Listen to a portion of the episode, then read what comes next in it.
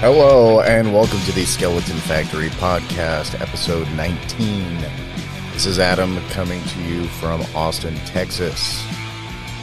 And boy, oh boy, what an exciting episode we have today. Today I'm going to keep it, uh, I'm going to keep things short and sweet. I realize that I have a uh, I have issues staying on on topic and having a consistent flow of consciousness. But uh, that's why you listen to this show. If you want someone to read you uh, something coherent, you'll go watch old videos of drunk history or ancient aliens. But you listen to this show. So let's get into it. I uh, watched uh, watched a whole bunch of stuff this week, and I'm going to focus in on one movie on this episode, and that would be, uh, well, that's going to be Repo Man, but I'm going to get to that. Uh, let's go through everything else that I've watched. Uh, I became aware of became aware of a documentary that I I guess came out in 2019, but it completely passed me by and I didn't even notice it came out. Uh, it's called the El Duce tapes. And the El Duce tapes is there was this sort of um, aspiring actor in LA. He's like, um, I mean, he was essentially a commercial actor, you know, and he um, became. I don't want to say obsessed, but he he was very much into the band The Mentors, and they're from the L.A. area. I guess they're from Los Angeles. And if you're not familiar with The Mentors, they are most people's worst nightmare when it comes to what a band can be. they are um, essentially a, they're a rock band uh, with heavy metal elements, and they are deeply misogynistic. They are deeply uh, uh, there's a lot of there's a lot of talk of uh, drugs and alcohol and uh, promiscuous uh, sex, deviant sexual acts, and uh, violence towards women, men, children, inanimate objects. The list goes on.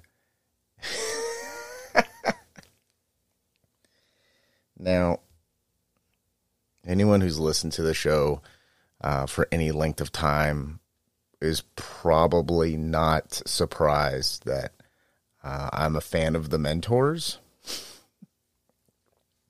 Their songs make me chuckle, and the musicianship is it's not bad. Um, but it's really the whole it's the total package with the mentors. It's they're incredibly offensive and they're the type of offensive that make people squirm as opposed to the type of offensive like like a, like an overtly racist white supremacist band is offensive because it's an overtly racist white supremacist band the mentors is funny because they say the worst things that you could say and it comes off funny. And I don't think anyone who listens to the mentors really um, practices or preaches what uh, the singer and drummer, leader of the mentors, El Duce, nobody, no one's no one's prescribing to the El Duce formula of how to interact with women. I mean, I'm sure somebody does out there. Um, but generally, no. It's just it's just funny. It's just funny to say fucked up shit. It just is. And I know, um, I mean, I don't know, but I'm sure, uh, my audience is split, uh, to, you know, there's a certain ratio of people out there who are a bit more, um, progressively minded, and that's fine. And think if they're familiar with the mentors, or maybe they listen to this and they go watch the El Duce tapes documentary, they would be horrified just in the first few minutes. Absolutely horrified um, that such a person like El Duce or a band like the Mentors existed in their lifetime. So, and I and I totally understand that. Like I'm into all kinds of bands that would not pass muster in this, you know, world that we live in today. So, but the El Duce tapes is essentially uh there you know, there was this dude who for about a year followed El Duce and the mentors around for I think total I think it was a year. And it was very candid. It was following the mentors on tour and their practice spaces, backstage at shows. Um, and I don't know how they know the director guy or the guy who, not the director, rather, it was actually directed by two separate guys who ended up getting a hold of these VHS tapes and then editing it into a documentary. Does that make sense? So the actual dude who recorded it was one guy, and then the two guys who found the tapes and made it into a documentary or that, you know. So the original purpose of these recordings I, I were probably for a documentary, but the guy who actually shot all the footage never did anything with it. It just sat in a storage unit in a box for a long like decades. So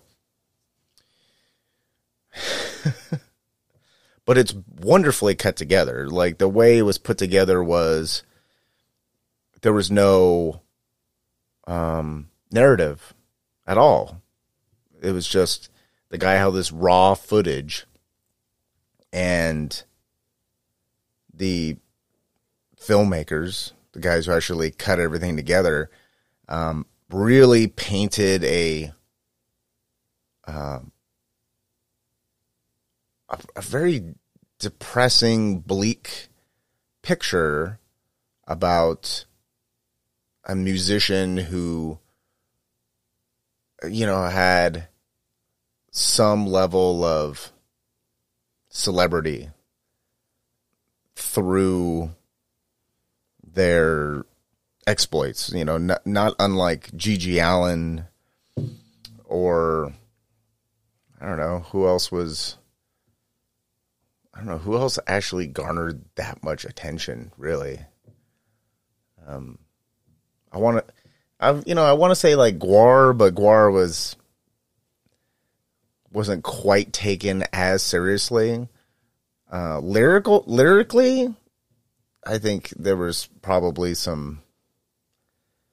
I'm sure some parents got pretty pissed off.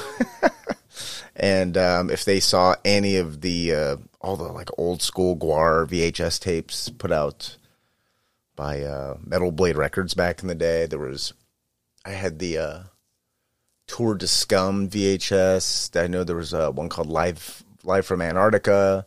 There was a bunch of them. Um, I think they did one for the Ragnarok album, but I mean, you you buy your kid in the '90s a uh, you buy him a CD and they have songs on there like uh, uh, "Baby Fist Fuck" and uh, you know, shit like that. Um, it's it, you know it's I don't know I I get it like I grew up at a time where there was kids at school who weren't allowed to watch The Simpsons. This is when The Simpsons was brand new and parents were just not about having their kids listen to The Simpsons or watch The Simpsons rather. So you know, and that bled over to TV shows. Uh, I mean, not only TV shows, but it bled into movies. It bled into music for sure. Because the 90s was the fucking worst. You know, it was like the satanic panic era. It was, you know, parental advisory stickers on albums and shit. It was a complete shit show. And, like, everyone's fucking everyone was put on fucking notice. It was like it was rap, it was rock, it was fucking, you know, it was jazz. I mean, music. If you were a if you were on a major label back in the day, like you know, you you could be fucking protested. Uh, your shows could be protested. Your there can be, um, you know, demonstrations where parents stack your albums in a pile and light them on fire and smash them with hammers and shit. That was like real shit that happened. Know, it's just insane to. Th- I mean, I think it's safe to say that things have gotten worse. I think that here's the thing: is back in the day, and this is I'm just kind of like, I don't know. This is just like my feeling on the thing. Like back in the day, parents, religious groups, they were uh, kind of afraid of, um, you know, they were afraid of subject matter that was against what was against what you know uh, their worldview, and because they thought that certain bands, certain genres of music would cause children, cause adults to become violent or uh, commit acts of violence or you know acts of murder uh, would turn your children children into drug addicts and and alcoholics and throw their lives away and sell their souls to the devil and shit. And um and then that was like the thought then, which seemed absurd. It's like, you know, music doesn't turn people into, you know, a murderous psychopath on drugs. And now that we've had 30 plus years since that era,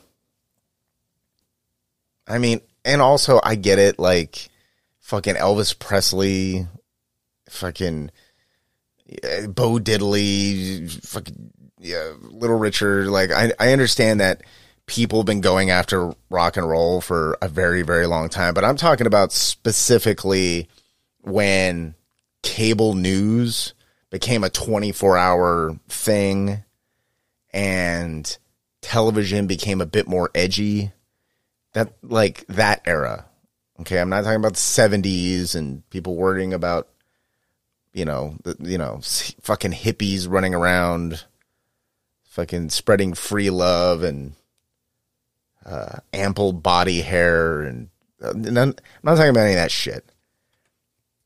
I'm talking about specifically from the '90s on because that's when things drastically changed. That's when there was a hard pivot, and now that it is 2022, year of our Lord I uh, can say now as a uh, as an old man that uh, I think I think they were right. I think that music, uh, not just the music, but the the music, the lyrics, the artwork, the uh, subgenres, the culture around extreme uh, nihilistic music. Um, I think it very much uh, can contribute to people becoming drug addicts, alcoholics, murderers. Uh, uh, criminals, essentially. I think. I don't know if the, I mean I'm sure there's probably some type of fucking study done somewhere where there's actual hard numbers on the shit, but I think that that type of those types of messages inside of music, uh, particularly rap, because it's the most popular music. You know, it's like from like, you know, I'd, I'd probably say the 80s, but definitely through the 90s to now, like rap is, you know, all forms of rap, hip hop is like, that's the biggest, most popular type of music. But, but I'm not saying hip hop and rap causes people to be fucking violent. I'm just saying that there's so much of it that there's there's a lot of crime that are probably I'm just saying there's a lot of crime that's probably committed by people who listen to hip hop. I'm just saying. You have music with a specific type of message and I think people will take that to heart. And that being said, I think uh, rock music all forms of rock music and I even, you know, I include hardcore and punk rock, all forms of metal, except maybe power metal, because power metal's for nerds. but I'd say the more extreme forms, death metal, uh, grind, you know, gore grind, all that shit. I, it's like a lot of the messaging is deliberately negative, and I think most people like me who've listened to it, like I don't think it's contributed to me becoming a violent person because I don't think I'm a violent person. Uh, I will say that it probably hasn't helped with uh, my consumption with alcohol or drugs, to be honest. Like, I didn't put it this way, okay? For some of you who are just like, Adam, what the fuck are you talking about? Okay, I'll tell you. How every time you tried a new drug, I'm including alcohol and cigarettes and cocaine and marijuana and huffing glue and doing whippets and dabs and everything. The first person you did it with, or the person you bought the substances from or tried it with, were they straight edge? No, they weren't. They were people who've done it before and I've I've done a lot of drugs in the past. I don't really do drugs. I don't even really smoke weed anymore. Although I do like smoking weed, I just don't feel like fucking doing it. I just I don't know. I just don't feel like doing it lately. But oh my god, that's delicious. I made a nice hot coffee with some of my uh, still Austin bourbon just splashed in there. It's fantastic. I will say that everyone I've ever tried drugs or alcohol with are I don't want to say completely degenerate, but there's slightly less than savory people, let's say.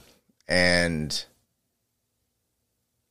most of those people have very specific, dare I say, hardline views on what music is, what kind of music they like and associate with and how it plays into their party life. Maybe that's just me. I, I I'm I say that knowing that it's not just me. You know what I mean? Like everyone I've ever, you know, fucking you go to a kegger in high school. It's like depending on what group you're with, it's like they listen to specific types of music. They're not listening to Beethoven. They're not listening to Pavarotti. they're not, they're not listening to fucking uh, Hall and Oates. Do you understand what I'm saying? I'm saying that I do think, um, lack lack of a better term, kind of aggressive uh, or or degenerate music could uh, could not hundred percent will, but could lead to too bad, uh, possibly illegal behavior. That's all I'm saying. And I think anyone who's over the age of fucking 20 who has, you know, um, a handful of functioning brain cells would agree with me. That being said, it's like, you know, fucked up music is fun. I like fucked up music. Just angry, pissed off. I don't know, like like like I like music that seems like it was made by a, a fucking mental patient. I do like music like that. It's not all I listen to, obviously, but um, I don't know. It's like I I do enjoy extreme people who do extreme music. I, I think that's interesting. No matter what genre it is, you know, even fucking old timey music, you know, fucking lead belly, fucking like kill some fucking woman or some shit. You know what I mean? It's just like I was an extreme fucking dude at an extreme time. But basically, the the the the mentor documentary was it was specifically about El Duce, and and and it's actually very sad. Actually, if you're like a Mentors fan, this documentary is cool in that you see all kinds of footage you've probably never seen before, and interviews you've never seen before. But it's also like you see that El Duce was a just just an unmotivated alcoholic mooch. like, I mean, how accurate is that to reality? I don't know.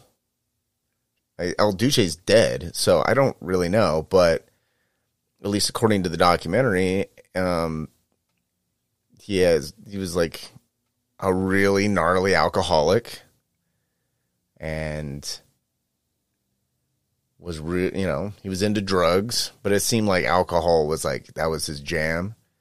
And everyone in the documentary that they interviewed band members friends family members they're just like yeah he's a hardcore al- alcoholic. And um, there's a lot of kind of sad tragic pathetic scenes of like there was this scene of him at some party some house party. And the the the like the scene cuts in like in the middle of the party and it he's standing in the kitchen and it looks like he already vomited on himself. He's got like vomit in his beard and his eyes are just glazed over, just completely vacant. Like he's just blacked out. You can just tell. And someone, someone's hand just comes into frame and just pours another shot of what looks like whiskey in his mouth, and then and then he just eats shit and hits the floor, and his fucking pants fall down, and then like some people drag him outside, and he's just like spread eagle naked. And they're just dragging his naked ass across their carpet, which I I don't know. That, that's kind of gross. That is, I saw that. I was like, like this is really tragic. You're watching somebody who's completely hitting uh, what alcohol alcoholics refer to as the rock bottom. He's hitting his bottom. Uh, but it's also, you know, I found it humorous and uh, in in how tragic it was. I found it funny that he, someone was dragging his his uh, probably dirty ass across their white carpet. As made me giggle. Uh, you know, the documentary itself definitely uh, humanizes El Duce and the rest of the mentors and the people that were in that circle quite a bit because you you realize that they're just people and they're musicians with you know they're artists essentially and i mean what they do is what they did was controversial in a controversial music scene. You know, it's like the mentors played with metal bands and they played with like punk bands. And, you know, of the time, that sort of 80s, 90s era. And it's like, you know, they, they were an extreme band in an extreme music scene. Like they were, but it's like, that type of band doesn't really have. I don't want to say that type of band doesn't have longevity, but I'm not surprised that that band fell apart. And El Duce ended up um, suspiciously. Um, he he was intoxicated. This is the story, the official story. This is the uh, the official 9/11 Commission style official reports. Uh, El Duce was intoxicated, took a walk on some train tracks, and rather passed out on the train tracks, or uh, you know was just walking on the train tracks and was hit by a train, and it killed him, and that's how he died. And if you've ever seen the documentary uh, and Courtney, it's a documentary that uh, is the the documentarian basically he posits that that Courtney Love conspired to have Kurt Cobain murdered and basically staged Kurt Cobain's suicide. And that is basically what Kurt and Courtney is about. It's a documentary about this guy who's trying to find out what what really happened to Kurt Cobain. So, and in the documentary, he goes and talks. He goes and talks to El Duce, and because El Duce allegedly was approached by Courtney Love and offered $50,000 to murder Kurt Cobain and make it look like a suicide. That's what allegedly took place. And, you know, and actually in the El Duce tapes documentary, um, they briefly talk about this. And the docu- documentary has a lot of like kind of titles on the screen from time to time just to kind of transition into things like words will come up on the screen and kind of explain what's going on and where you're at, sort of thing. And one of the things was El Duce didn't murder Kurt Cobain. Do they know that for sure? I don't know. maybe they maybe they know El Duce's timeline of where he was and where Kurt Cobain was the time uh, you know around the time that uh, Kurt Cobain committed suicide. I don't know, but um, I don't know. The the documentary is interesting. It's it's like it's cut together really well in a way that I found to be uh, I, I, was I mean I was into it the whole time and it was just ended really sad, you know. It's like El Duce was this fucking kind of loser drunk guy who was rather gonna fucking uh, his liver was rather going to give out or he was going to go to prison or you know you know walk on some train tracks. Um anyways for all you mentors fans out there that's uh if you haven't checked that out check you can check that out. It's uh it was actually put out by arrow video which i was very surprised. Like I guess I'm not that surprised. Arrow Video puts out all kinds of um, schlocky stuff, um, but but of really good quality. I mean, some of it's like uh, you know corny and whatever, but like they restore stuff really well. They restore movies very well and put them out in a in like nice packaging and artwork and shit like that. But um, what else? Uh, I actually watched My Dinner with Andre, the 1981 film, the other night because Excuse me. I've always heard about the movie, but I never saw it. And I finally saw it.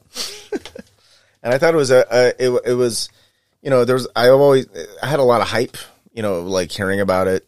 And I finally saw it and I, I, I liked it. I thought it was an interesting for the time type of movie. And it's basically two guys sitting in a restaurant talking for, you know, an hour and a half.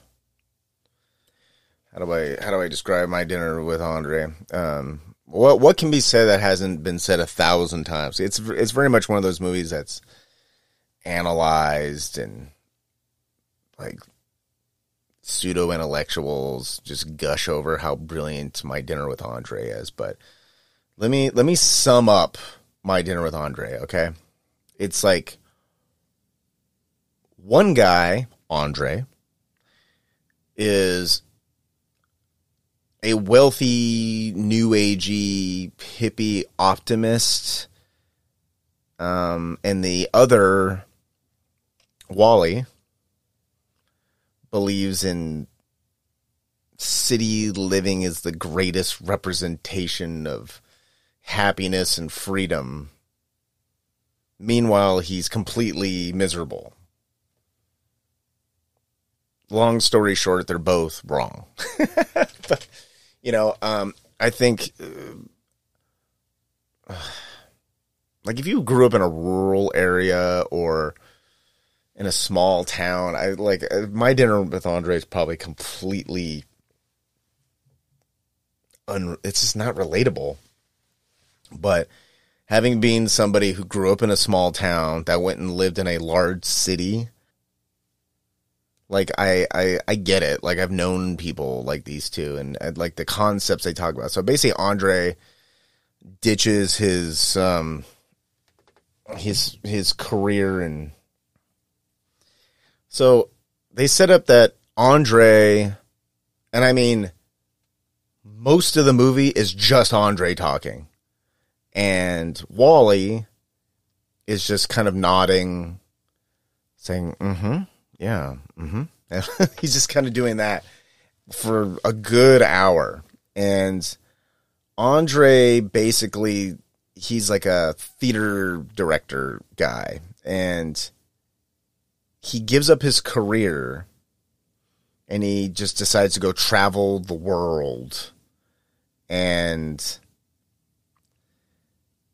you know, he's he's very much obsessed with, you know, performance art and he's he's very much like a like uh you may know somebody like this somebody who just travels the world and there's just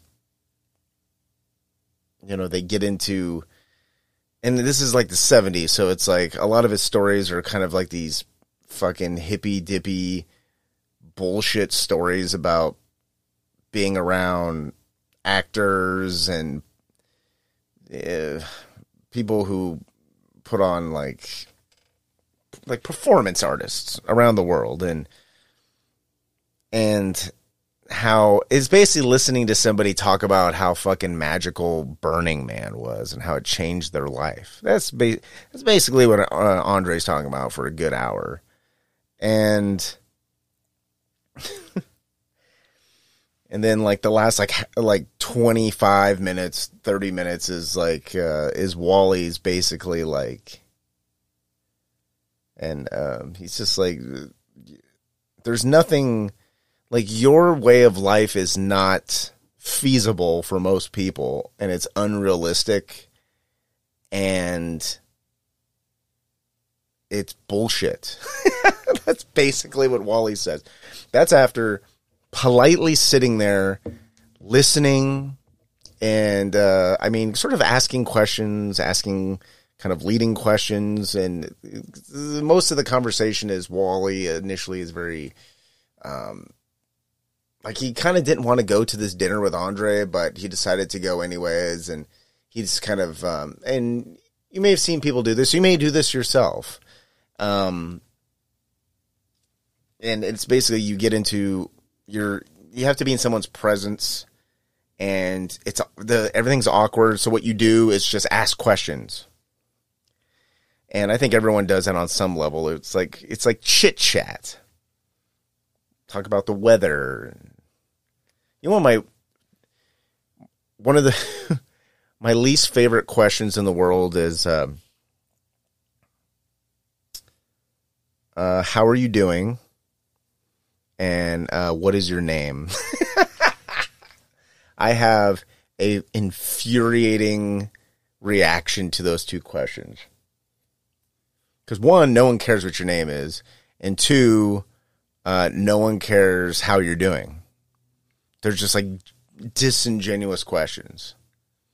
And uh it's like I'd rather just start talking to somebody and then like deep into the conversation find out what each other's name is. And I've actually had conversations like that. I just start I'll be somewhere and I'll just get into a conversation with somebody and then like, you know, 20 minutes into the conversation I'm just like, "By the way, what's your name?" Cuz I'm actually enjoying the conversation and I just I would like to know the person's name, you know. So but I don't know. It's it's it's just not. This movie's just not relate, relatable. I, I I think to most people, just because Wally has this sort of this. I he has this like like I don't know this sort of romantic. The, actually, this is another thing that absolutely drives me crazy. I don't even think about it till now.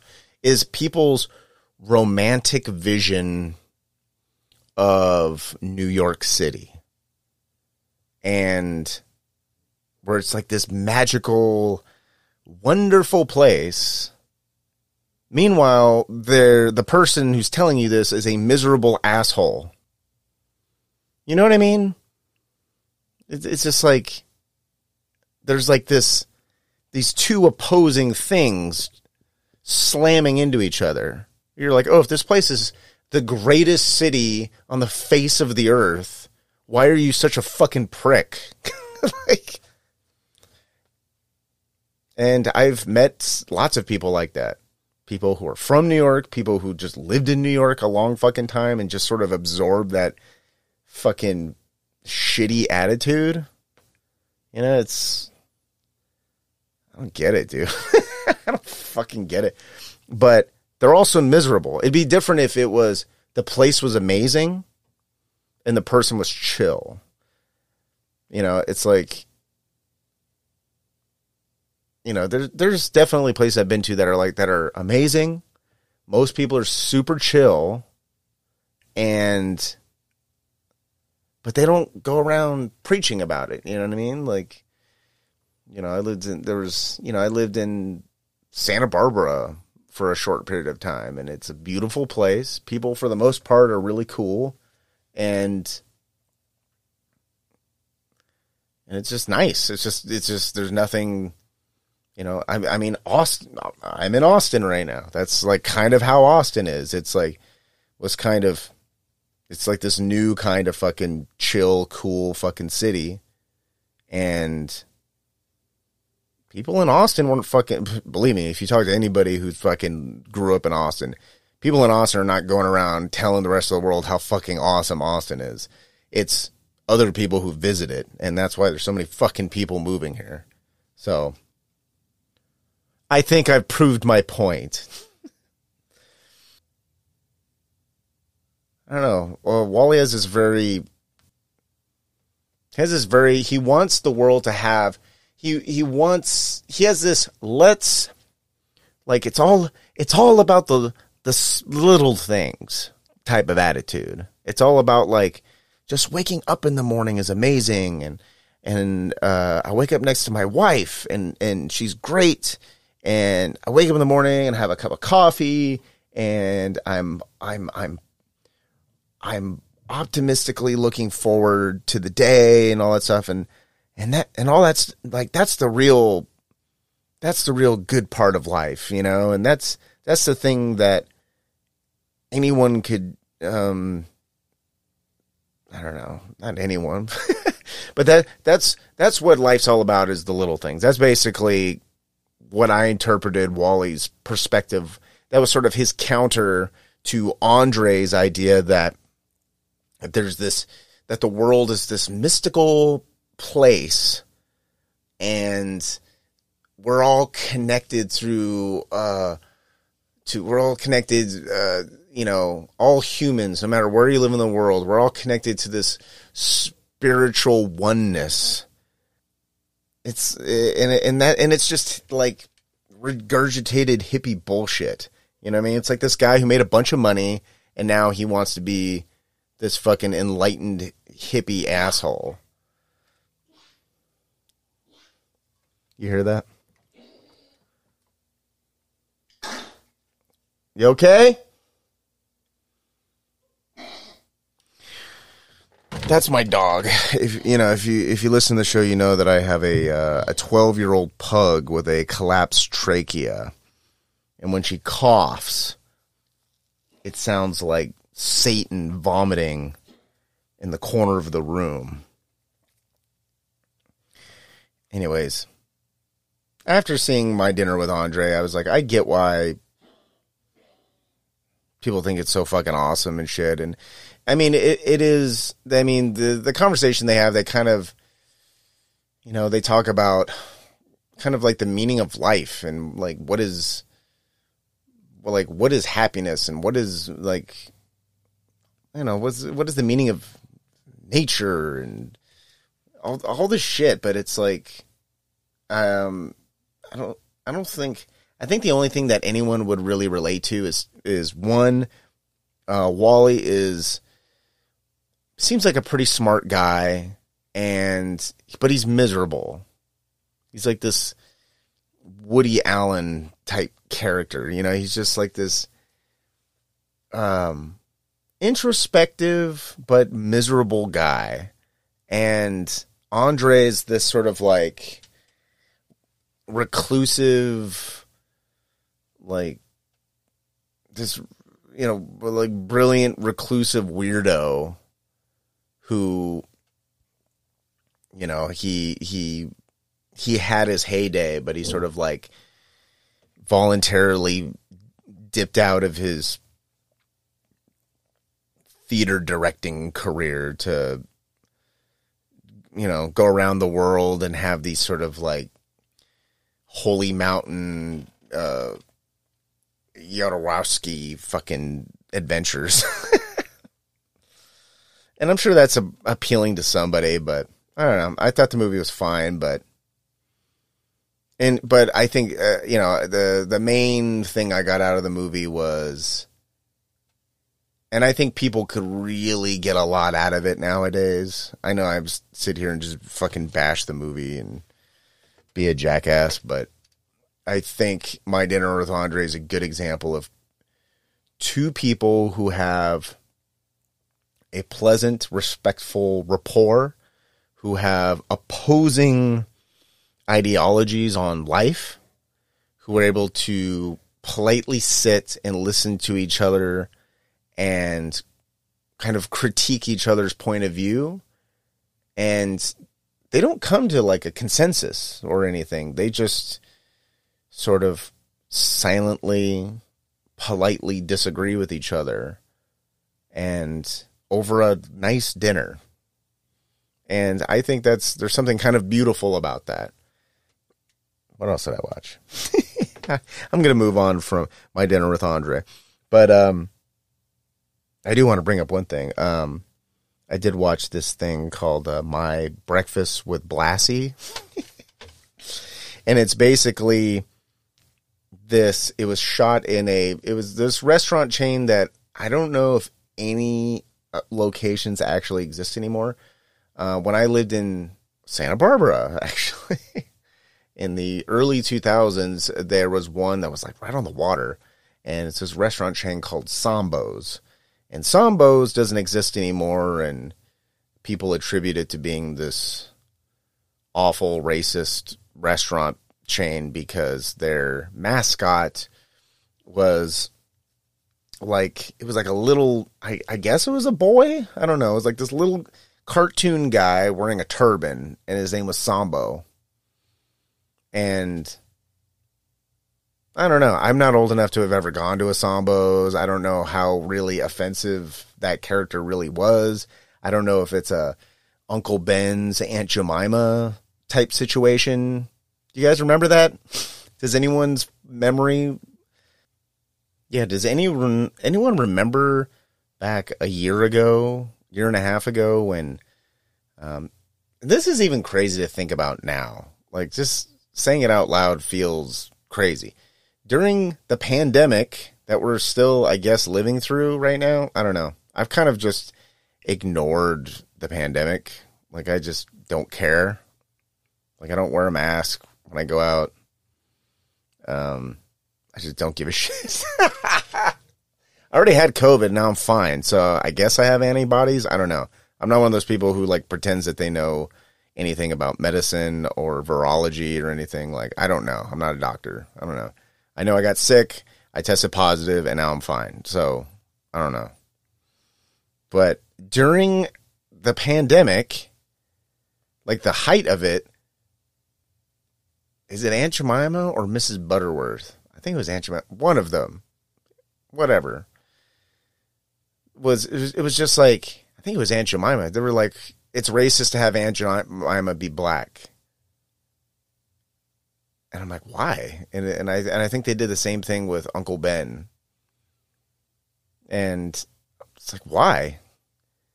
And I don't know about Aunt Jemima, but I I looked into Uncle Ben, and there's absolutely nothing remotely racist about the story of Uncle Ben's rice. what was another thing? Oh, people got all up in arms about the term master bedroom. Master bedroom.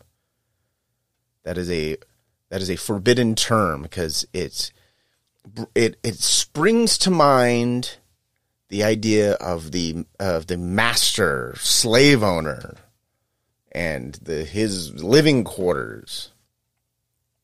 So master bedroom is now a a, a term that's poo pooed. You're not supposed to say master bedroom, even though the term master bedroom didn't even exist during slave time.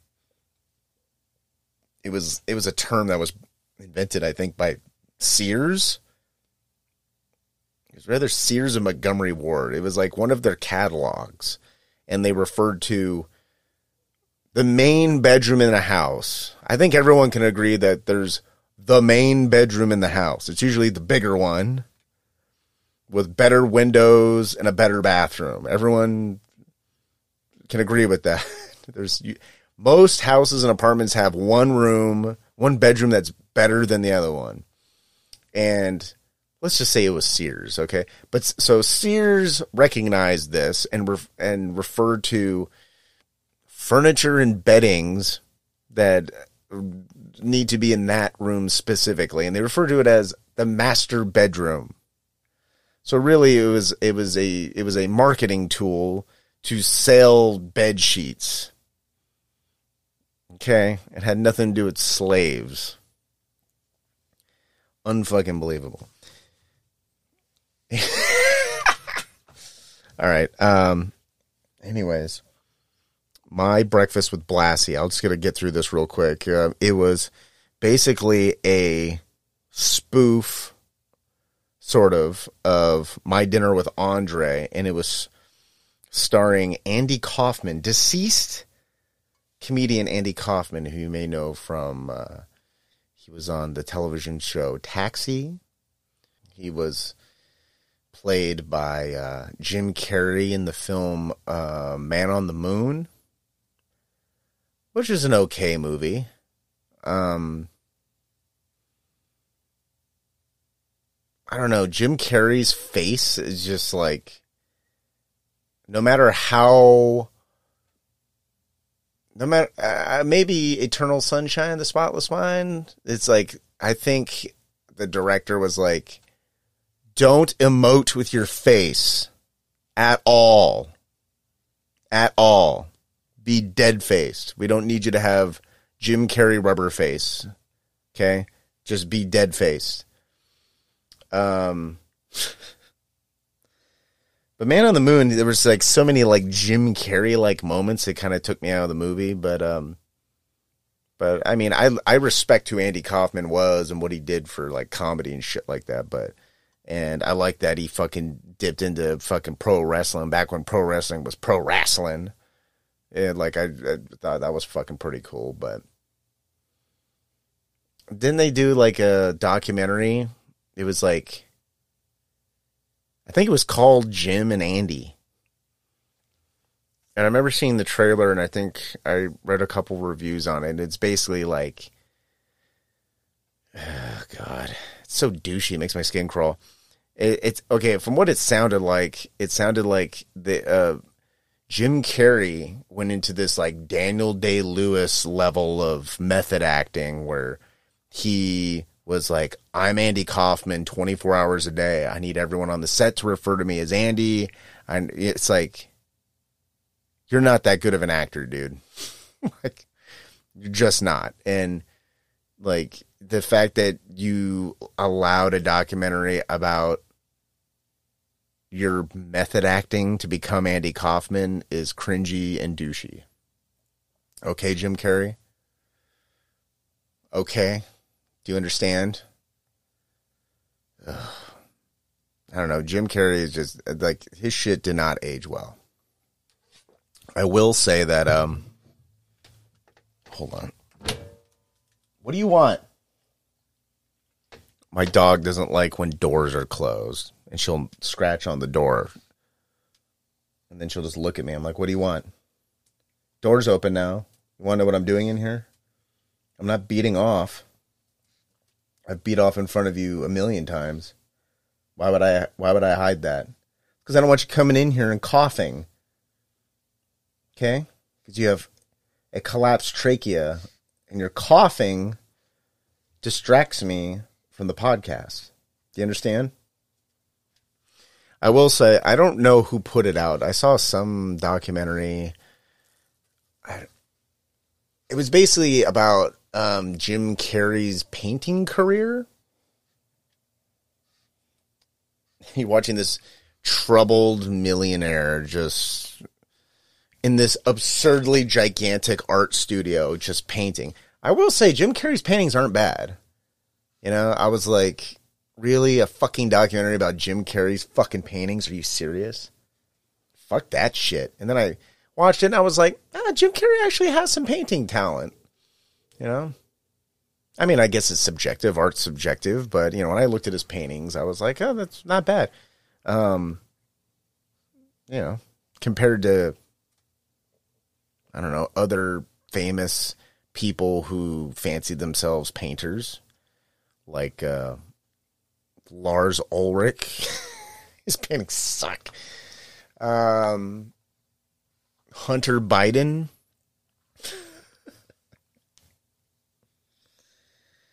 I don't know. If anybody out there wants to buy me an original Jim Carrey painting, I'll I'll hang it up in my uh, hang it up in my uh, house somewhere. Okay, how about that?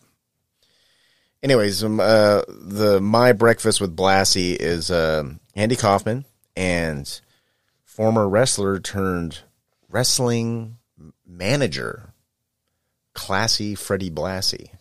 And if you're, you know, I don't know, if you're like a a well-read his, uh, like wrestling fan, you'll know who Classy Freddie Blassie is. Or if you're just old like me, you'll know who Classy Freddie Blassie is. But it's um, Andy Kaufman had this whole thing where he would do he would actually perform in professional wrestling matches. And but his whole thing is he would wrestle women. He wouldn't wrestle men. He only wrestled women. And every match he would just beat he would just beat woman after woman. He'd beat all these fucking women. And he basically started this angle with this wrestler who, if you're a wrestling fan, you know who I'm talking about. If you're not a wrestling fan, you're who I'm talking to. There was this guy from Memphis who was like the most famous wrestler ever to come out of Memphis, and his name was Jerry the King Lawler. And he was the king of Tennessee and king of Memphis. And um, he basically they started a feud where Andy Kaufman, like him and Andy Kaufman, uh, I think, which my god, they they had a wrestling match, and Jerry Lawler's like, well, I can beat you with one hand tied behind my back, and Andy Kaufman's like, fine, I'll wrestle you, and then um, he's like, you gotta have one hand, uh, one hand tied behind your back, and when we start the match, you have to let me put you in a headlock. oh, wrestling's fucking great.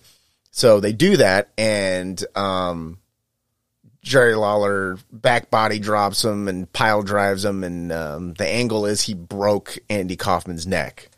So they started this big wrestling feud. Very entertaining. It's in the fucking Man on the Moon movie if you've seen that. But uh, Andy Kaufman and Classy Freddie Blassie, basically, they, they go to Sambo's and they sit down, they have breakfast with each other. and it's just they're having this sort of conversation along the way, like you know, there's like a table of women next to him who are just like, "Oh, hey, aren't you, you know, aren't you Andy Kaufman and whatever? Can I get an autograph?" And Andy Kaufman's like, "I, I'm, you know, I don't, I don't want to do any autographs. I'm kind of eating right now. Can you not bother me and stuff?" And all this stuff is staged, by the way. Like, um, what's his face? Fucking Bob Zmuda, who is I think played by who played Bob Zmuda in fucking Man on the Moon. I think it was like uh, not James Gandolfini, that other guy with a really Italian sounding name, the guy from American Splendor, Woman in the Water or Lady in the Water. The guy's name I can't remember right now. He was in it. Um, but it's like this. It's all improvised, and it's it's mildly amusing, especially if you know who those the two guys are. And um,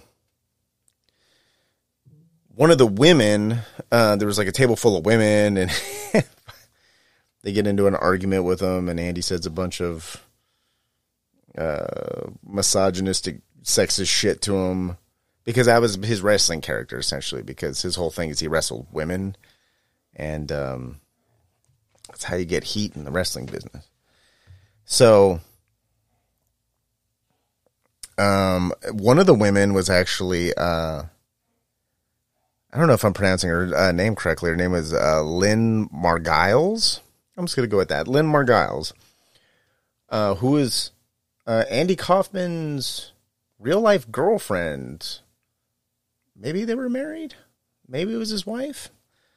But um, she was actually paid by uh, Courtney Love in the movie Man on the Moon.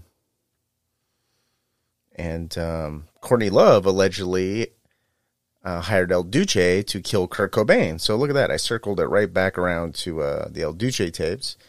And uh, Courtney Love had a very small part in a movie called Sid and Nancy, which was directed by Alex Cox, who directed the movie I want to talk about today, which is 1984's Repo Man. And Repo Man, directed by Alex Cox, and produced by Michael Nesmith.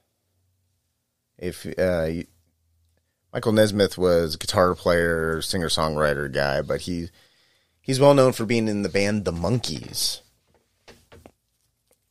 You know, um, Last Train to Clarksville and Daydream Believer and shit. I, I when I grew up, I was a big fan of the Monkees because the Monkees were like reruns of their TV show was on all the time. Like, so I I timed my adolescent life, my you know, when I was in the single digits. Like when when does uh, the Monkees TV show come on and and Michael Nesmith actually uh, he passed away. He died in uh, this. Well, he died a month ago. He died a month ago in December. So December tenth of twenty twenty one. Michael Nesmith uh, passed away at the age of seventy eight, and he was actually born in Houston. He was a Texas guy, and he was raised in Dallas. And a lot of people don't know this, but uh, Michael Nesmith actually invented what would later become MTV. So, in case you're wondering, how did MTV become a thing? Uh, it was all Michael Nesmith. It was his creation. He basically created a prototype um, that he sold to. Who did he sell it to? He, I think he sold it to Time Warner or some other giant fucking company like that and then they uh, ended up turning that into MTV. They took that template and uh, created MTV. Very interesting. And here's a random fact that Michael Nesmith's mother actually invented liquid paper, or as some of us may uh, know it as whiteout. And uh, his his mom invented it when she was like a teenager. She was like a child when she invented uh, liquid paper. So, you know, creative family. Anyways, uh, Repo Man, my God, how do you even how do you even describe this movie to anybody? It's there's so much there is so much shit going on in this movie. Uh like thematically. There's so many different types of things going on that it's amazing that it somehow works. It's like it's like a it's, it's like this weird punk rock sci-fi movie that has action and it has threat of nuclear war. It has this sort of um, satirical, almost they live Reagan era uh, paranoia, and, and, you know it's got like this sort of like like atomic age, like Cold War fear, you know, like s- swirling around it, and all of that is sort of like built into basically this teenager who gets tricked into ultimately becoming a a repo man. And I don't know how Alex Cox pulled it off, but it fucking works. And the movie's absolutely brilliant. It's very entertaining and it's it's got very good rewatchability. And um, not only the I have a copy of the the Criterion collection um, Repo Man, so I got a nice clean version. But also, if, if you can get a hold of, and I there's ways of getting a hold of it, but if you ever seen the the television version of Repo Man, the like cleaned up for TV edited version of Repo Man, that's actually entertaining. It's a whole. It's entertaining in itself because they the way they edited all of the curse words is so silly. It just makes the movie. I want to say it makes the movie better, but it makes an alternate version of the movie that is also entertaining. like every time someone says um, "motherfucker," they say, uh, "What do they say?" They say like melon flipper or um what do they say? Oh yeah they say melon farmer. So every time they say fuck they say flip. So there's a lot of people are saying flip you a lot and every time someone says motherfucker they say melon farmer. It's hilarious. Also there's all these like scenes that are just not in the theatrical cut. Um, so if you're if you're a fan of Repo Man, like find the the TV edit. It's it's it's very amusing because you'll see all these scenes you've never seen before, and you see the horrible uh, dubbing over of you know naughty language, and it's amusing. So, um, I'll basically explain the I'll explain the general plot, but there's a lot of nuanced stuff going on. Like just the way people look, how lines are delivered. The soundtrack is fantastic. The title track to it, which is in the opening credits, uh, is a song t- uh, called Repo Man. And it's performed by Iggy Pop. And it's fucking awesome. And when I went to go see Iggy Pop perform, uh, he did the song Repo Man, and it sounded so amazing live. It was great. So yeah, I did. Not only recommend the movie, but you know, soundtrack as well. So if you collect vinyl and you can get like an old copy of the uh, soundtrack, totally pick it up. It's totally worth it. But I'm so I'm just gonna give you sort of an overview of the plot, but you know, and I'll probably be giving some things away, but it's, it's it doesn't really matter because it's like you have to see the movie and how it plays out and how the performances. Uh, you you have to see the performances, and uh, like I can't express how good the performances are. So, so you have Emilio Estevez and Harry Dean Stanton, and I'm a big Harry Dean Stanton fan. He's he was uh how might you know Harry Dean Stanton? Well, he was in uh he was in Alien. He was in the first Alien film, and he was the character of Brett.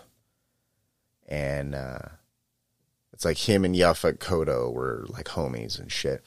Actually, I have a very very good replica of Harry Dean Stanton's uh, character Brett's hat he is wearing in the movie aboard the USCSS ship Nostromo.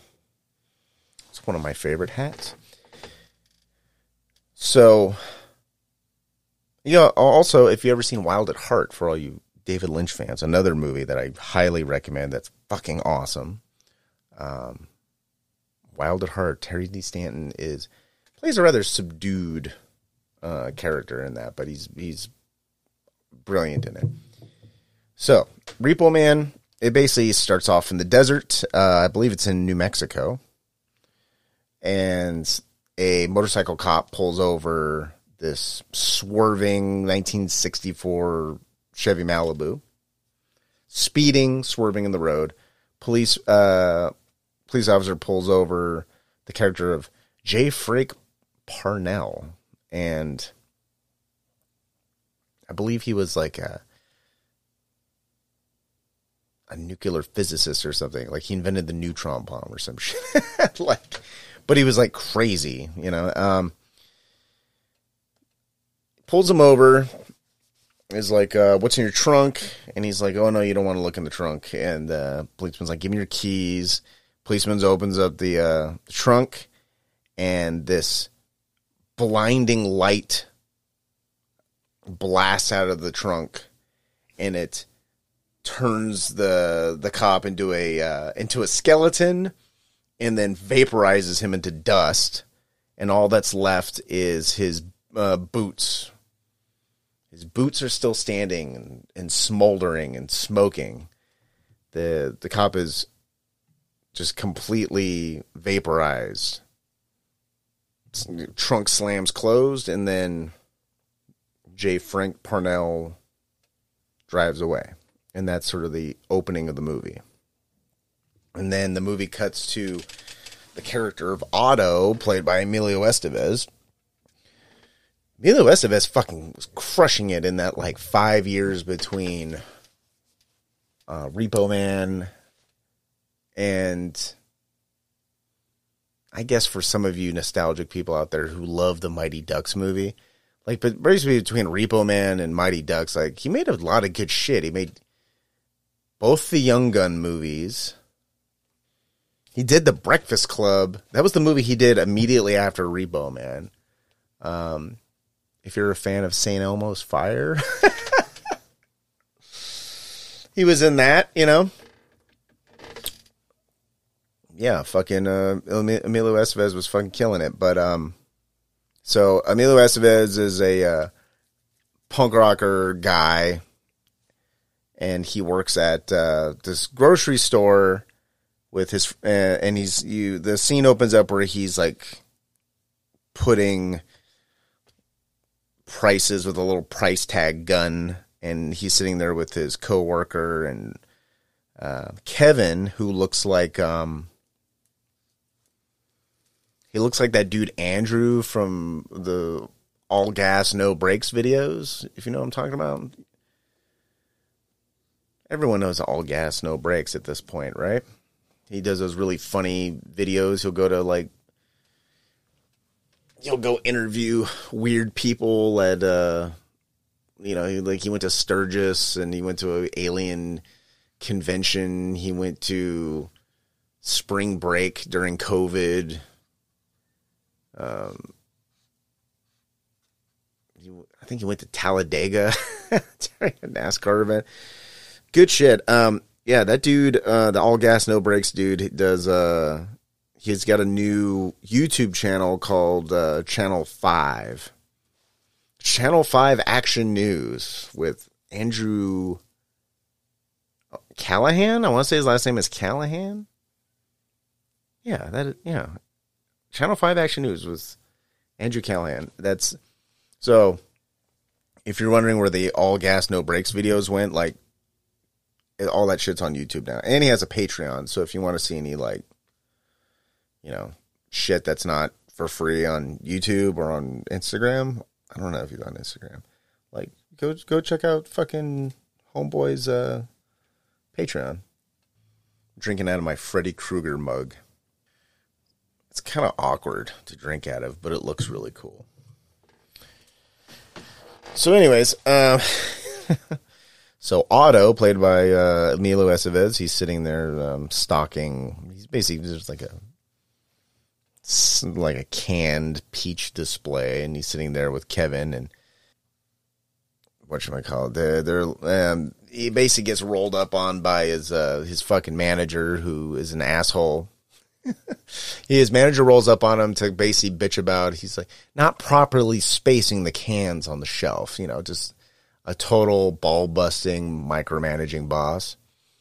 And um, but at the same time, you you know you realize pretty quickly that Otto is probably not the most diligent employee ever. You know, he's kind of a he's kind of a fuckhead, but he's our hero in this movie. So, you know, you got to take what you can get. Also, the uh, manager rolls up with uh, this tall security guard guy.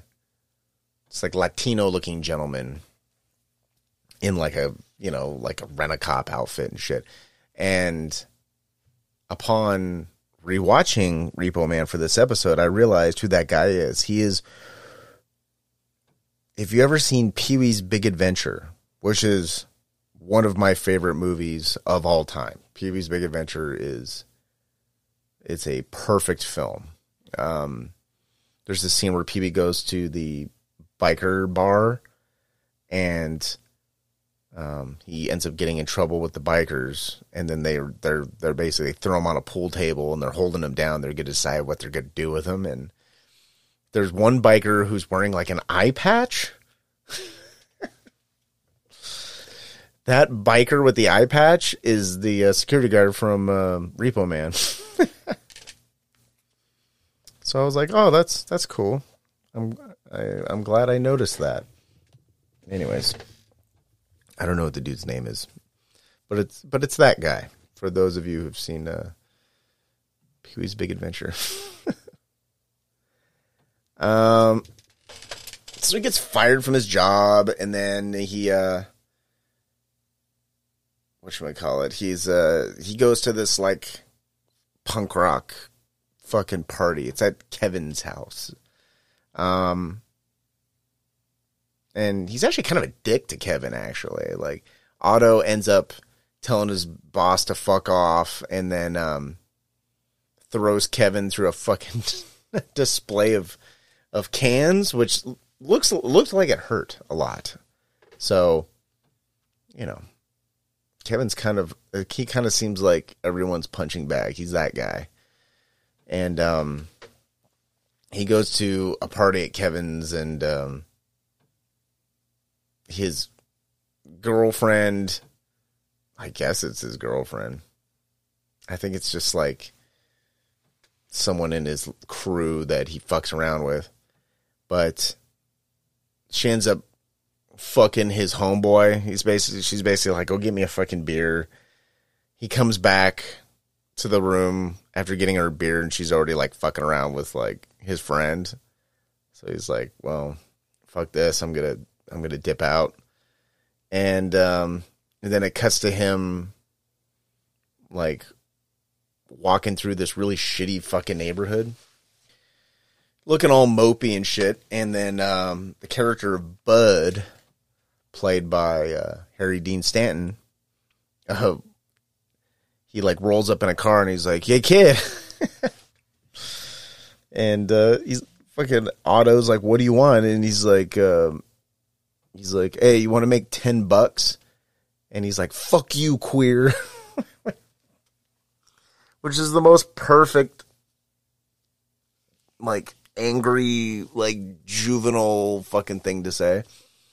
And Harry Dean Stanton's like, "It's not like that." And He's like, my wife is sick and I have to get her to the hospital, but her car is here and I don't want to leave her car in this neighborhood. It's a bad neighborhood. So he's like, if you, if I, if I pay you some money, will you, um, I'll, you know, I'll drive my car and then you drive her car and because I want to get the, you know, her car out of this bad neighborhood. Can you just, just follow me out of this neighborhood? And he's just like, Otto's like, well, how much? And he's like, uh, he says, I don't know, he was like 15 bucks. And he's like, no, I'm not going to do it for less than 20. And then Bud's like, I'll give you 25. And he's like, good. Okay, let's go. So they drive out of the neighborhood and Otto ends up going to this place called the uh, Helping Hand Acceptance Corporation, which is basically like this fucking uh, like cement lot with a fucking chain link fence around it. Um, that's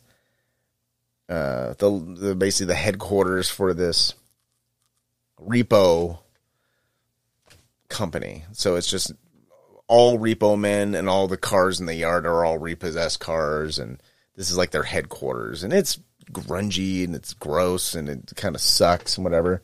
And when they get there, Otto's unaware that Bud is a repo man and he totally tricked him into helping him repossess a car.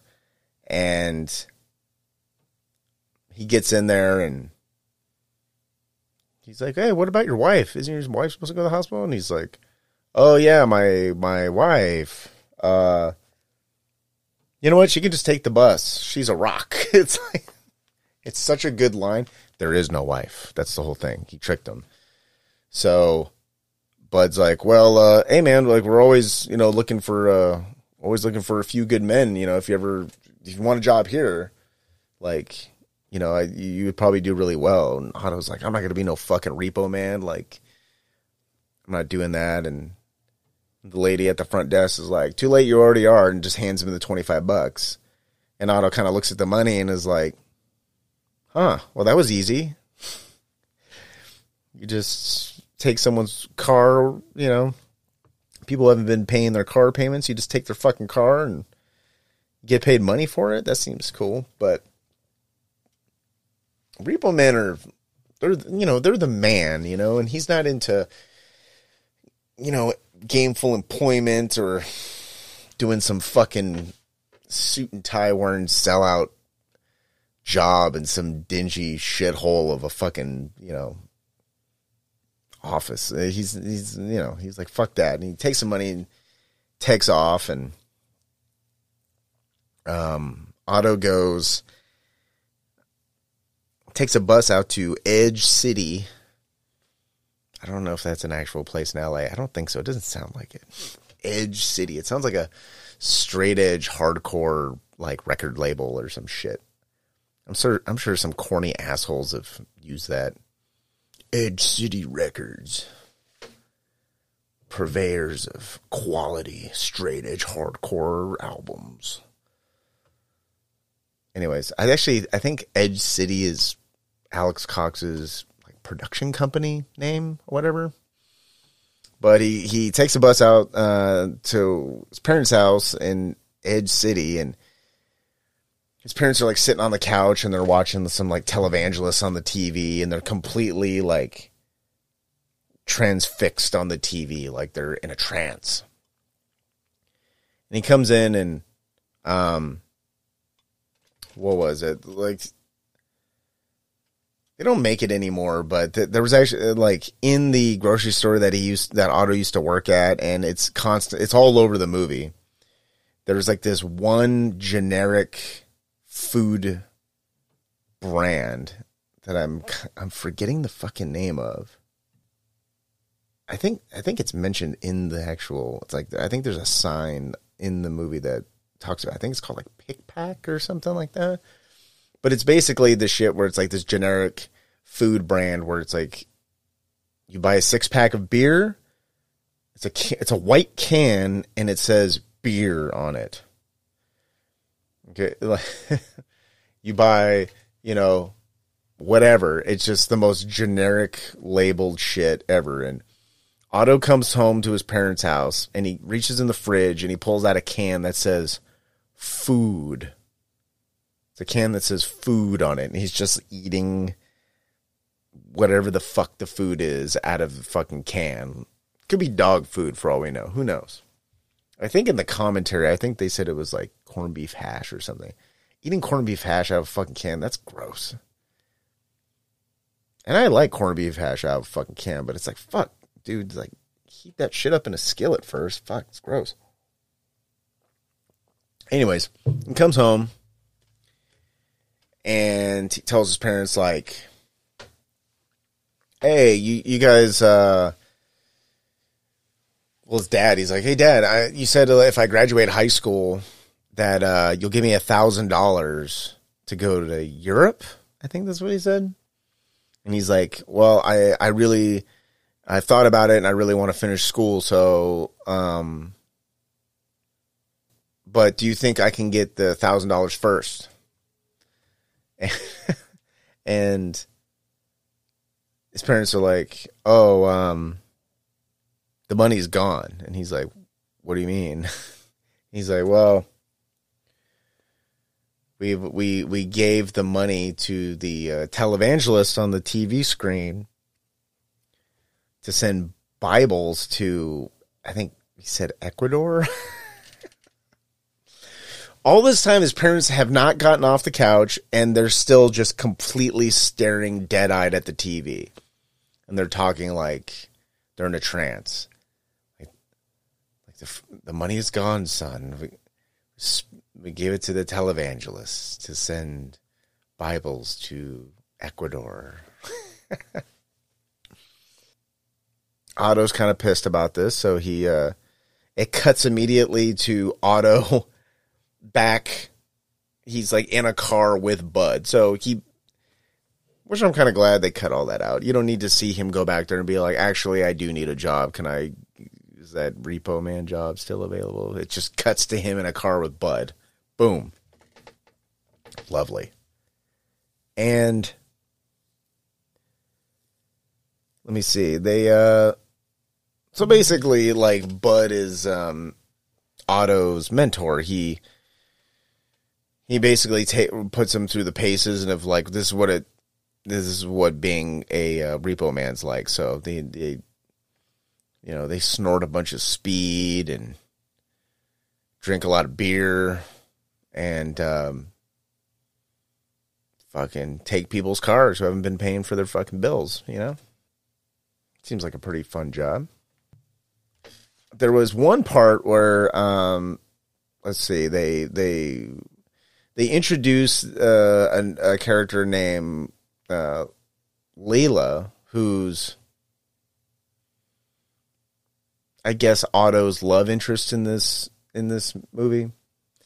But basically, after repossessing this red Cadillac from this fucking dude, it's I don't know, it's weird. They were like, they're the dude's car was parked in front of a laundromat, and he's supposed to be like a millionaire, and he's like some guy wearing like a tracksuit with like a fucking gun holster on his hip and whatever.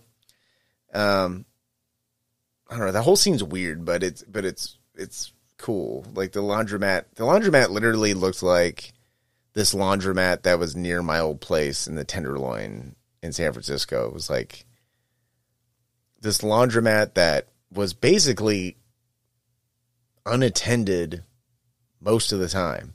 There was like there's like a this one like this Asian dude who was like the owner, but he would show up like in the morning and then he'd show up at night and like close the place.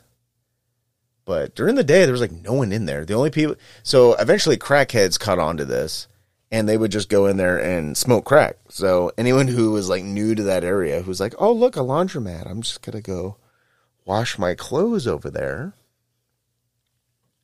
I'm gonna wash my fleece tech vests and my uh, stance socks. You know these young, overpaid tech people who thought moving to San Francisco would be this magical experience. They they thought that moving to San Francisco would be like San Francisco would be like Mrs. Doubtfire or Full House the opening credits to Full House. It would just be this beautiful. It would just be picnics in the park, looking at the painted ladies' houses. They just that's what they thought it was going to be, and it turns out it's not. It's it's like the movie Repo Man. but that laundromat, it was funny. Like in the scene where they take the dude's fucking car, there's like kind of like gross people in the fucking laundromat and shit doing their laundry, but there's like a dude just uh, passed out on the floor. Uh, and I was like, that's like the laundromat by my old house. Yeah. People would go in there and shoot up and just, there would just be like bodies laying on the floor, passed out and shit. And fucking that place, I never fucking did my laundry there. Fuck that shit. There was like, there was always like pimps and prostitutes and shit around there and it fucking gross. It's like wash your own clothes. When I moved to San Francisco in October of 2000, I was so fucking broke. I could barely afford to even pay to use the laundry machine. So I just washed my clothes in my fucking bathtub and then got a like rope. it was like it was like rope used for moving. It was like, uh, sh- like rope you would use to tie down shit in the back of your truck or something. It was like my roommate and I would stretch the rope across the fucking room and then we would hang our fucking clothes on it to dry.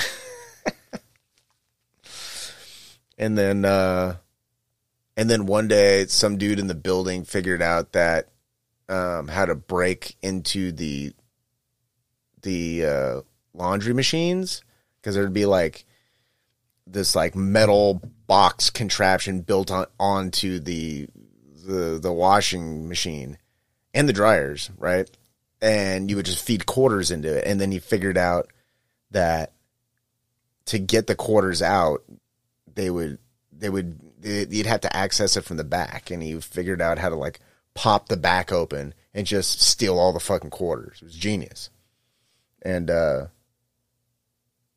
yeah, he broke into one. he broke into one and like split all the quarters with me, which was great because I was broke, like horribly broke. So that was nice of him to do, and um, it was one of those things where he stole all the quarters and then he knew how to like rig the machine where it would just you could just wash your clothes for free so that was rad. And it was weird because if you didn't know the machine would just was free, people would just keep putting money into it. So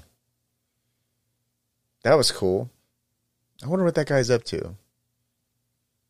I don't remember his name. I remember what he looked like though. He actually kind of looked like Emilio Estevez and, and Repo Man, ironically. Anyways, uh, so Emilio Estevez Otto takes this um, red Cadillac from this laundromat and he's driving down the street and he sees this girl running down the street. This girl in a dress is running down the street and he's like, "Hey, hey, baby, you need a ride?" And um, he ends up, she ends up taking a ride with him, and she basically explains to him that she's being followed by um, she's being followed because she has uh, knowledge of an alien presence on Earth. She has pictures. She shows Otto pictures of.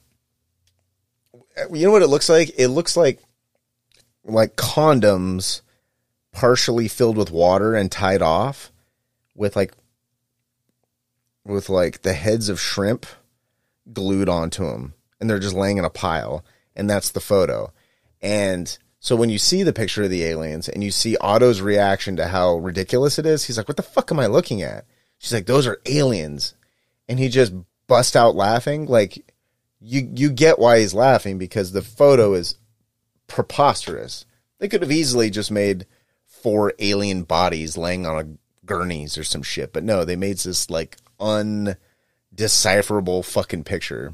So, and I've paused the movie and looked at the picture. It makes no sense at all. So yeah, he uh, ends up dropping her off at work. She works at a place called the United Fruitcake Outlet. and um, basically, uh, was it they have sex in the back of the car? You know, because that's what you do after you meet somebody for five minutes and they give you a ride somewhere. You have to pay them. You have to repay their kindness with premarital, unprotected vaginal intercourse in the back of a car. That's what you do. That's what politeness was back in 1984. So the uh, the Chevy Malibu. Remember the Chevy Malibu, the '64 Chevy Malibu that I mentioned in the beginning. The '64 Chevy Malibu, um, and I think I remember this correctly. Those aliens are inside the trunk of the Chevy Malibu, and they emit a type of radiation that is so deadly to human beings that if you're exposed to it, it just evaporates you um, where you stand. So there is a basically a twenty thousand dollar uh, bounty put on the Malibu, and this gets everyone's attention because you know it's an older car and all the repo men are kind of perplexed as like that's a lot of money for some old fucking car. So so now everyone wants to try to get a hold of this fucking old car because the you know the the repo bounty is so fucking high. So they mentioned that they think that the uh, the car is connected to some kind of like some sort of like drug related something I don't understand how that makes a car more valuable unless it's like there's a bunch of drugs in the car or something. I don't know.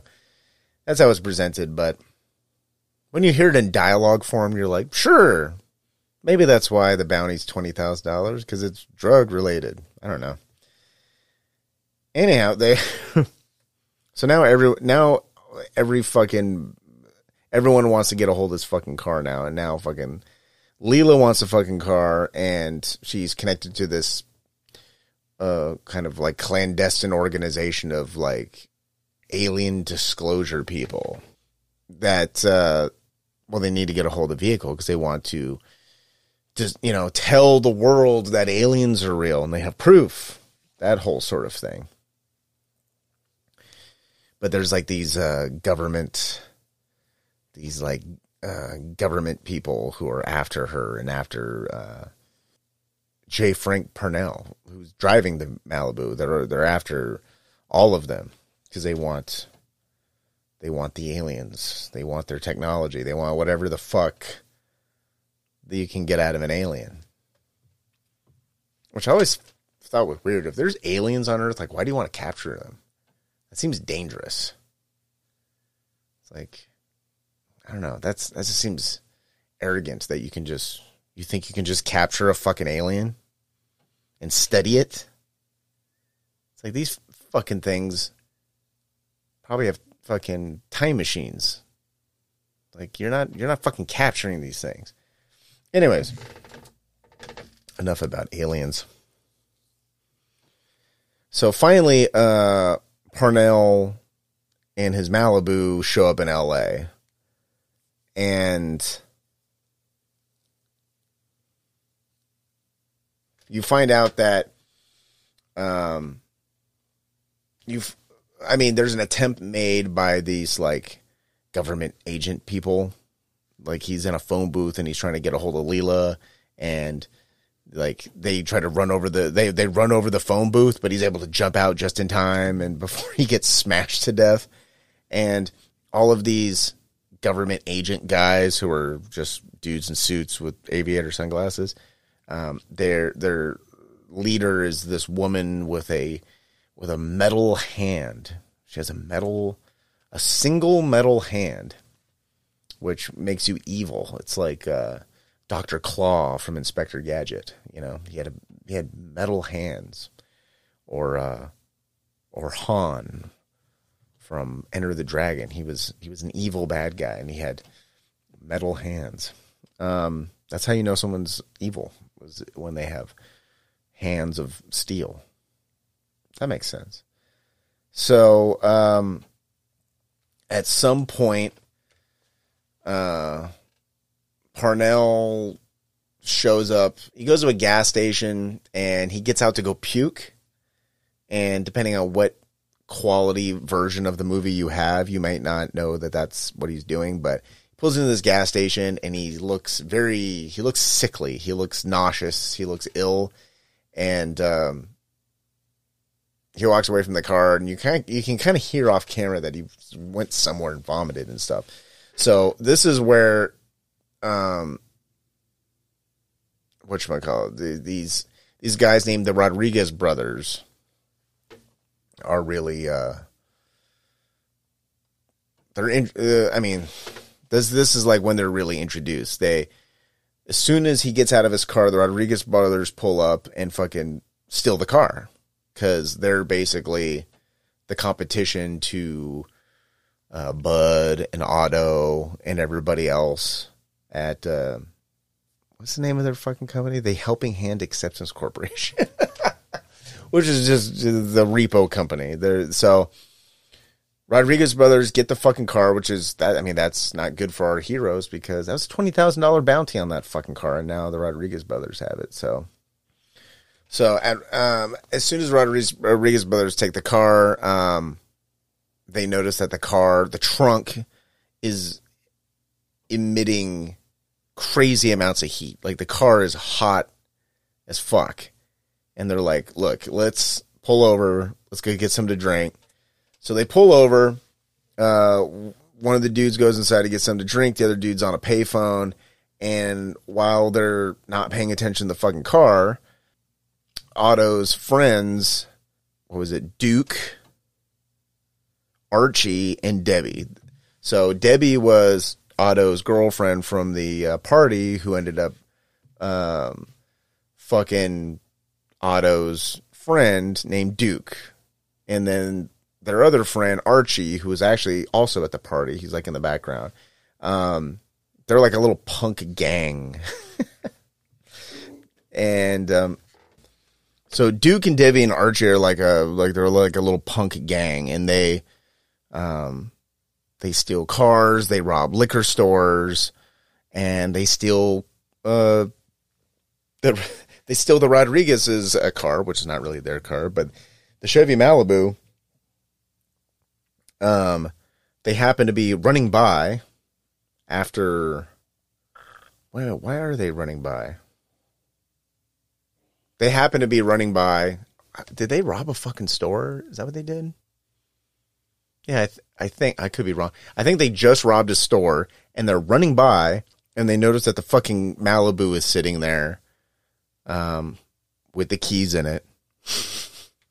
and they jump into the car and fucking take off. And the Rodriguez brothers are like, they don't see it happen. The car's already gone, and they're like, "What the fuck?" so their fucking twenty thousand dollar fucking car uh, is now gone, and so later on, uh, Parnell somehow somehow fucking tracks down where uh, Debbie, Duke, and Archie parked their parked the Malibu, and he's trying to get into the Malibu, and they roll up on him, and they're like, uh, what the fuck you doing? This is our car. And he's like, oh, that's, could have swore this was my car. And they're like, no, this is my car. And, and then he basically, uh, Parnell tricks them into opening the trunk. Because we all know what happens when you open the trunk. Bright light, boom, you get vaporized. So he's like, uh, what's in your trunk? And they're like, what do you mean? They're like, he's like, what are you afraid to open your own fucking trunk? Duke is like, I'm not afraid of fucking nothing. I'm the head of a punk gang do I look like I'm a fucking afraid to open up my own trunk? And um, he goes open the trunk, and like Debbie stops him, and then Archie, who's like the dumb one in the fucking group, is like, uh, well, I'll open it because I'm Archie and I'm fucking awesome. And he opens up the trunk, and then boom, Archie gets fucking vaporized. So Duke and Debbie see this and they're like, fuck this car, fuck this Parnell guy, let's get the fuck out of here. We just watched our friend get fucking turned into dust. Uh, let's get the fuck out of here. And they say an awesome line before they take before they take off into the night. And there's a lot of good one-liners in this movie. There's a lot of them. It's like it's like the Big Lebowski. There's like tons of quotable shit in this movie before they take off, they're like, "Yeah, let's get out of here. Let's let's go get sushi and not pay for it." Fucking brilliant line. So, Parnell gets the car back, and because Parnell uh, needs to uh, link up with uh, Layla and the the fucking fruitcake people, because they're all these like you know secret uh, alien disclosure people. So he's trying to meet up with them. So eventually, a long story short, uh, Otto ends up spotting the Malibu and sprints after it. Parnell stops the car, lets him in, and he's driving. And he's just like, "Hey, man!" And by the way, like Otto's basically uh, completely oblivious to the whole like alien in the trunk fucking thing that's going on. And another scene that has a lot of really good, uh, a lot of good, memorable quotes and dialogue in it. Where Parnell's basically like, he talks about, uh, talks about the neutron bomb. He's like, he's like, it kills people, but leaves buildings standing. And, uh, it's like, have you ever felt like your, like your mind is eroding and he says something like that. It's, it's good shit. So basically, he's been driving around this fucking car that's just emitting radiation for God knows how long. And Parnell just starts bleeding out of his nose. Head hits the steering wheel and they they almost crash. So, you know, uh, Otto gets out of the car, grabs Parnell's body, and just puts it on a on a bus bench and and then just drives away, which that really and it's in a fucking ghetto as fuck area.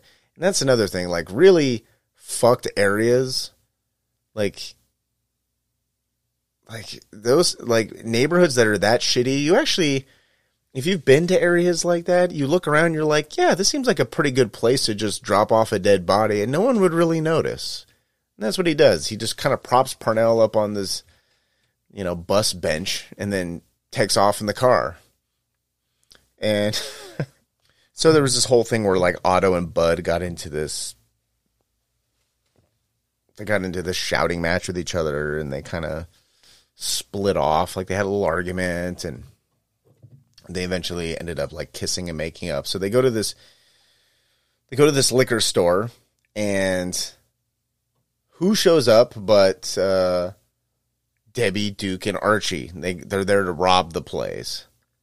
Well, not Archie. yeah, not Archie because Archie got fucking um he got fucking vaporized. But um Debbie and uh, Duke show up. And um also the character of Duke, he was originally supposed to be the Otto character. Like the, the character of Duke, that guy, his name is actually his name is Dick Rude, which is a cool name, Dick Rude uh, he was he was kind of like wrote the original like him and Alex Cox. He was kind of they were like the two guys who were sort of the brain trust behind the story of Repo Man, and he was supposed to play he was supposed to play the Otto character, but it ended up going to uh, Emilio Estevez. Anyways, they go to uh, Debbie and Duke go to uh, rob the liquor store that uh, Bud and Otto happen to be in and a fucking shootout happens. Bud pulls out a gun. Debbie has a gun. Duke has a shotgun.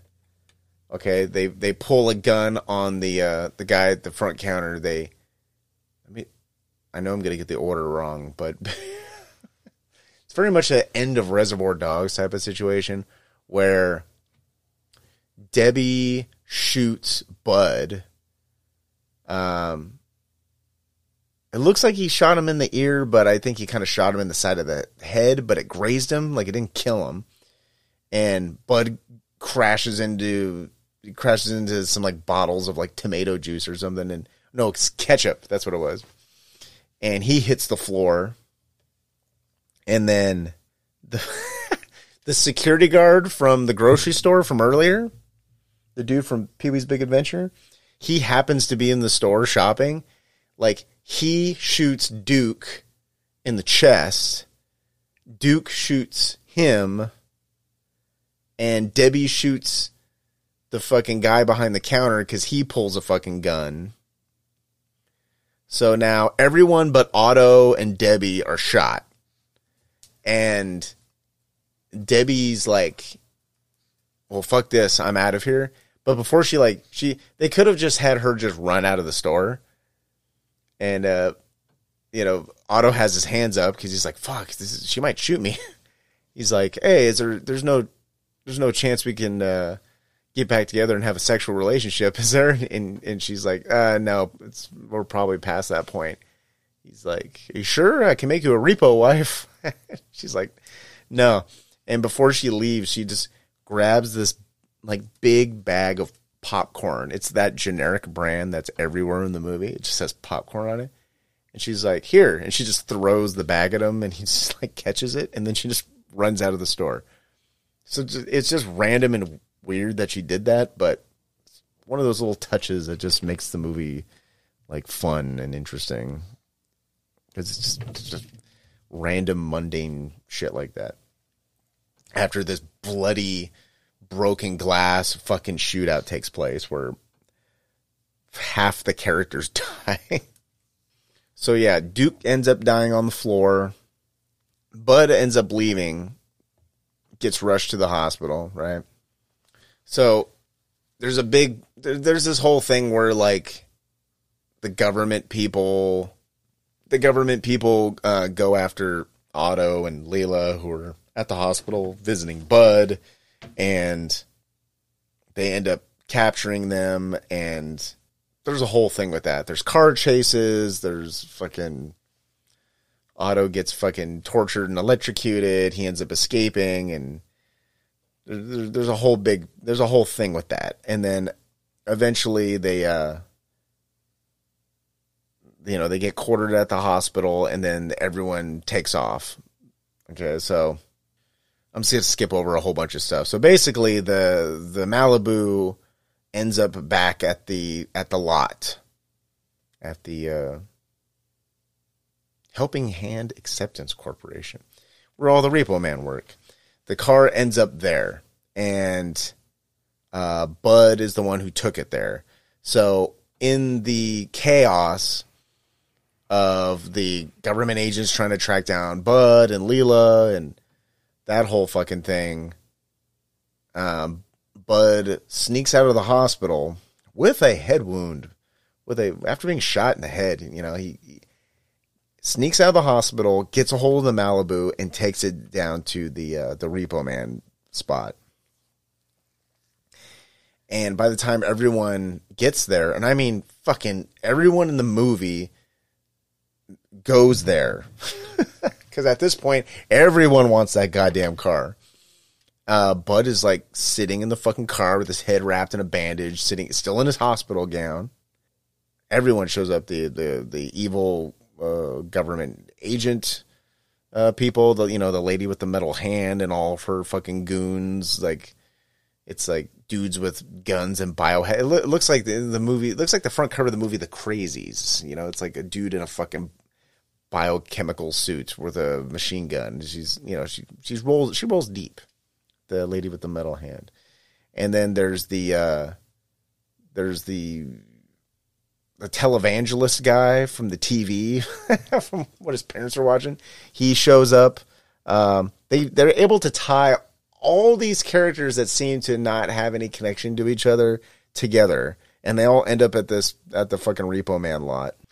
And at this point, the car is glowing bright green, like just neon glowing green, and no one can approach the car. Like like like anyone who gets close, like lightning shoots out and just fucking hits the person, or just or they get fucking like set aflame. so no one can really approach the car, and only the uh, the character of Miller, who's played by Tracy Walter, and Tracy Walter is one of those dudes like you see his face, you're like, oh yeah, I know that guy. He was uh he was in Batman, the 1989 Batman with Michael Keaton and Jack Nicholson. He was the character of Bob. You know, Bob Gunn. You know, he's he's that guy.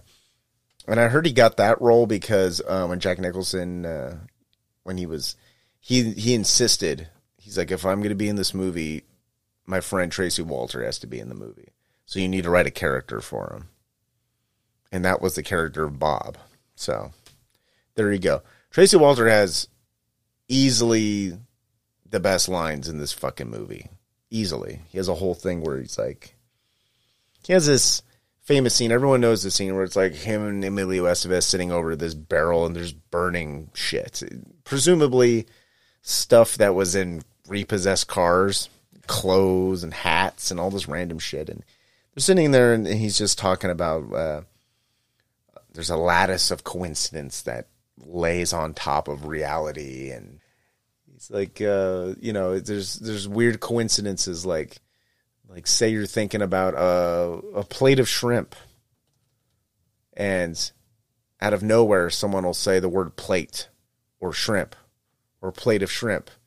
It's like how does that happen you know it's a coincidence and there's and there's no use trying to find out the reason to the coincidences and then he goes into this whole thing about how like you know, uh, he doesn't drive a car because the more you drive a car, the less intelligent you are, and you know, aliens, the U- aliens, UFOs are time machines, and um, anytime someone gets abducted, they get sent to the future, and like, it's this whole fucking thing. It's it's fucking brilliant. It's it's one of the one of the just standout scenes in the whole fucking movie. Anyways, uh, I didn't mention him earlier, but yeah, he, he, fucking the character of Miller, played by Tracy Walter, he works at the uh, repo lot, and he just like works on cars and shit, and he's always just completely just greasy and grimy looking, and he's always wearing like a jumpsuit, like a Michael Myers fucking jumpsuit.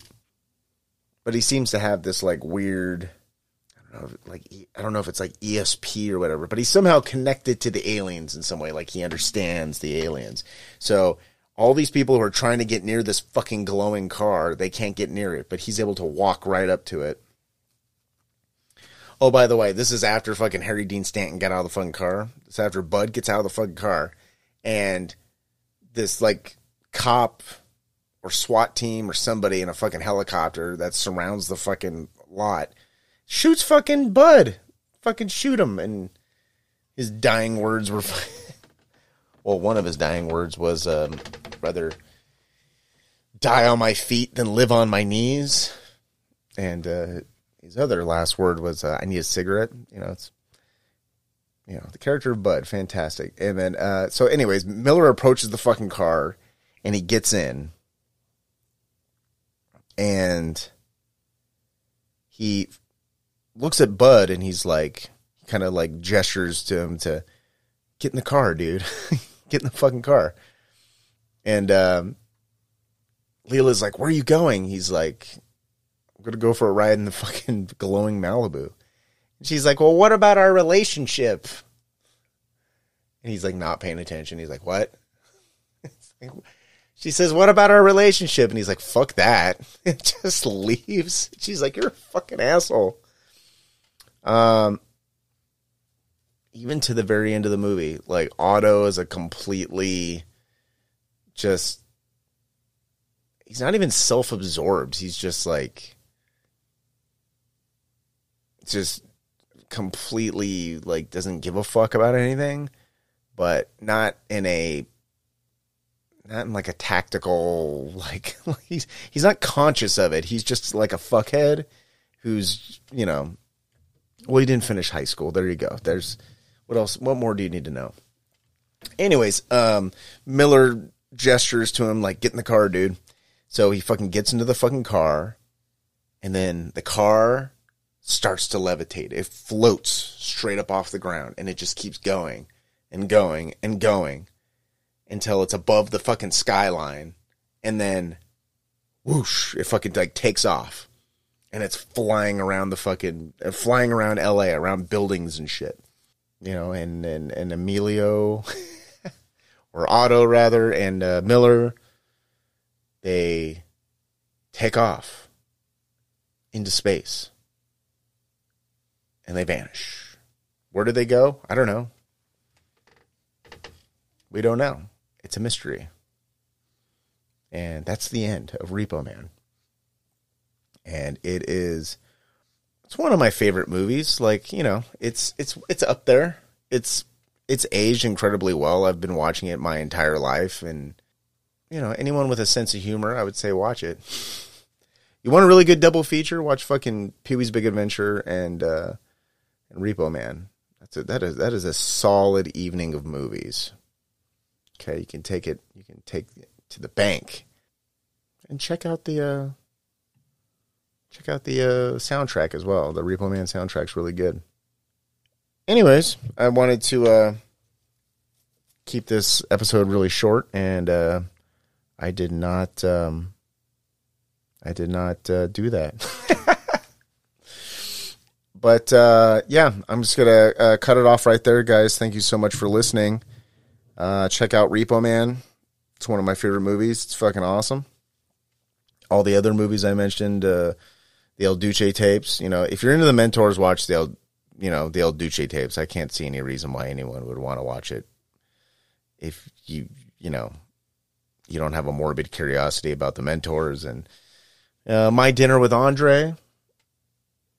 It's in the Criterion Collection. So is Repo Man, by the way. So, you know, if you want to watch two aging bald guys talk about uh, their philosophies of life while eating dinner, uh, check that out.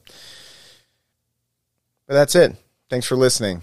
This is Skeleton Factory Podcast, rescuing your movie night one movie at a time. This is Adam. Uh, you can keep uh, track of me on Instagram at skeleton underscore factory. And I will see you all next time. Bye bye.